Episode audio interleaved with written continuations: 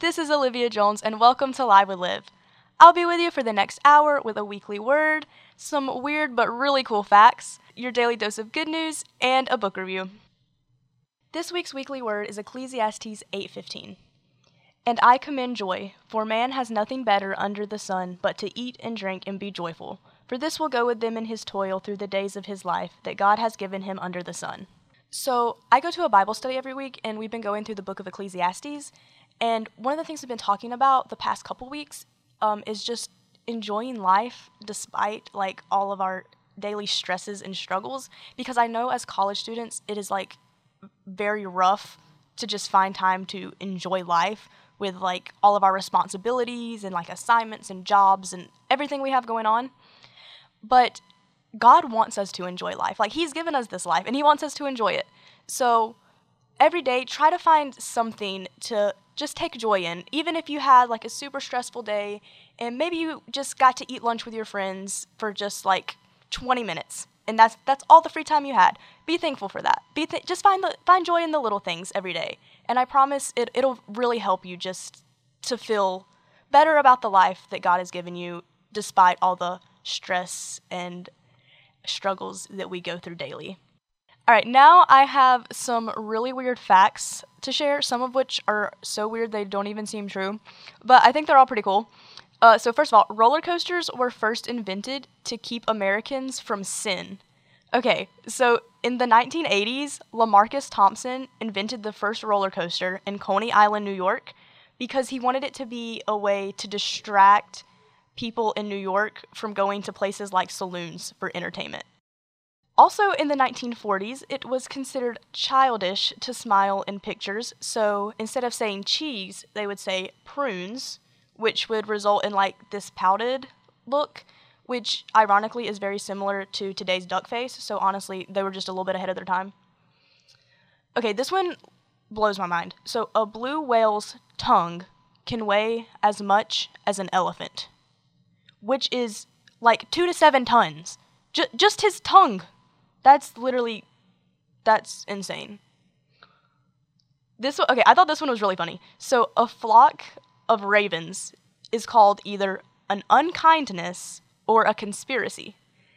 I think this is so funny because it just like cuz ravens, you know, they have that like creepy vibe and they're always like associated with like spooky things and like, you know, the creepy poem by Edgar Allan Poe the Raven. Like I just think that's so funny that they're called conspiracy and unkindness. That's just that's so fitting. I love that. All right. Finally, there is a species of ants that is found only in a specific 14 block strip of New York City. And this species of ants is actually called ManhattAnts. I'm not kidding. ManhattAnts. Now for your daily dose of good news.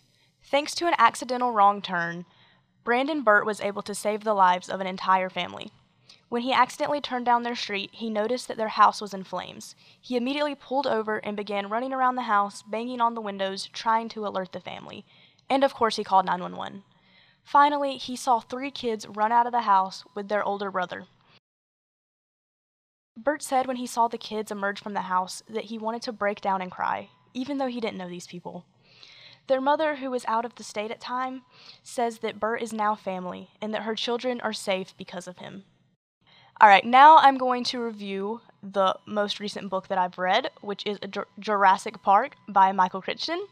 So, first of all, I absolutely love dinosaurs.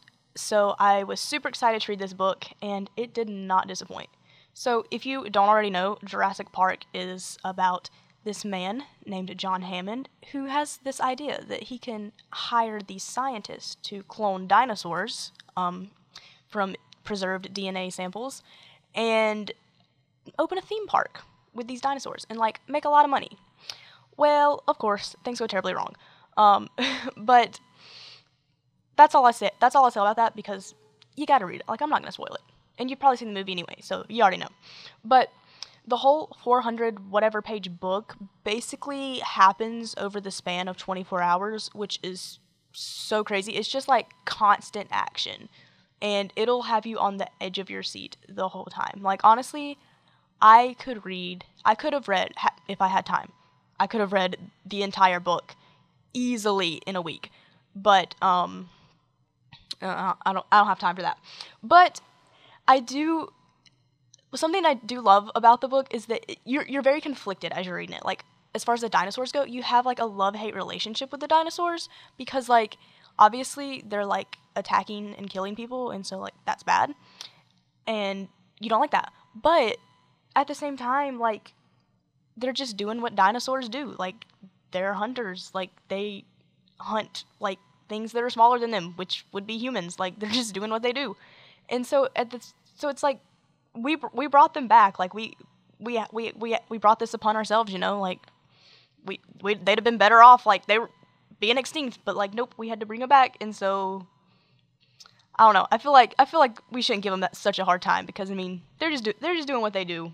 They they didn't ask to be brought back. But you can tell that the book is very clearly researched by the author because it's just there's so many like specific facts and details about dinosaurs and genetics and just like science in general. And so it's really cool, especially if you're a science person. I would definitely recommend you read it because it's just it's very well researched. It's also a really cool way to learn about dinosaurs in a way that's also entertaining.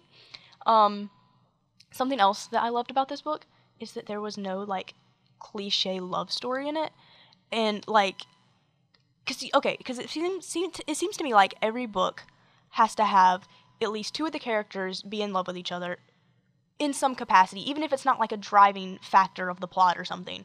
Like there's some kind of like love story that happens as a subplot or whatever. But there was not none of the characters were in love with each other. It was just dinosaurs, science, action. It was great. Loved it. Um and I have watched the movie, but it has been a while, so I don't really remember it. Um so I'm going to watch it again and then next week, I will be reviewing the movie and comparing it to the book because, as you know, I am notorious for preferring the book over the movie. Um, so we'll see. I'm sure. I doubt I'll prefer the movie over the book, but at least maybe I'll think they're comparable because most of the time I don't even think that. So we'll see. This has been Olivia Jones with Live with Liv on 95.5 The Vibe. Thank you so much for joining me today. Be sure to follow Live with Liv Show on Instagram for show updates and to give me ideas for future shows. Tune in next Friday for more Live with Liv.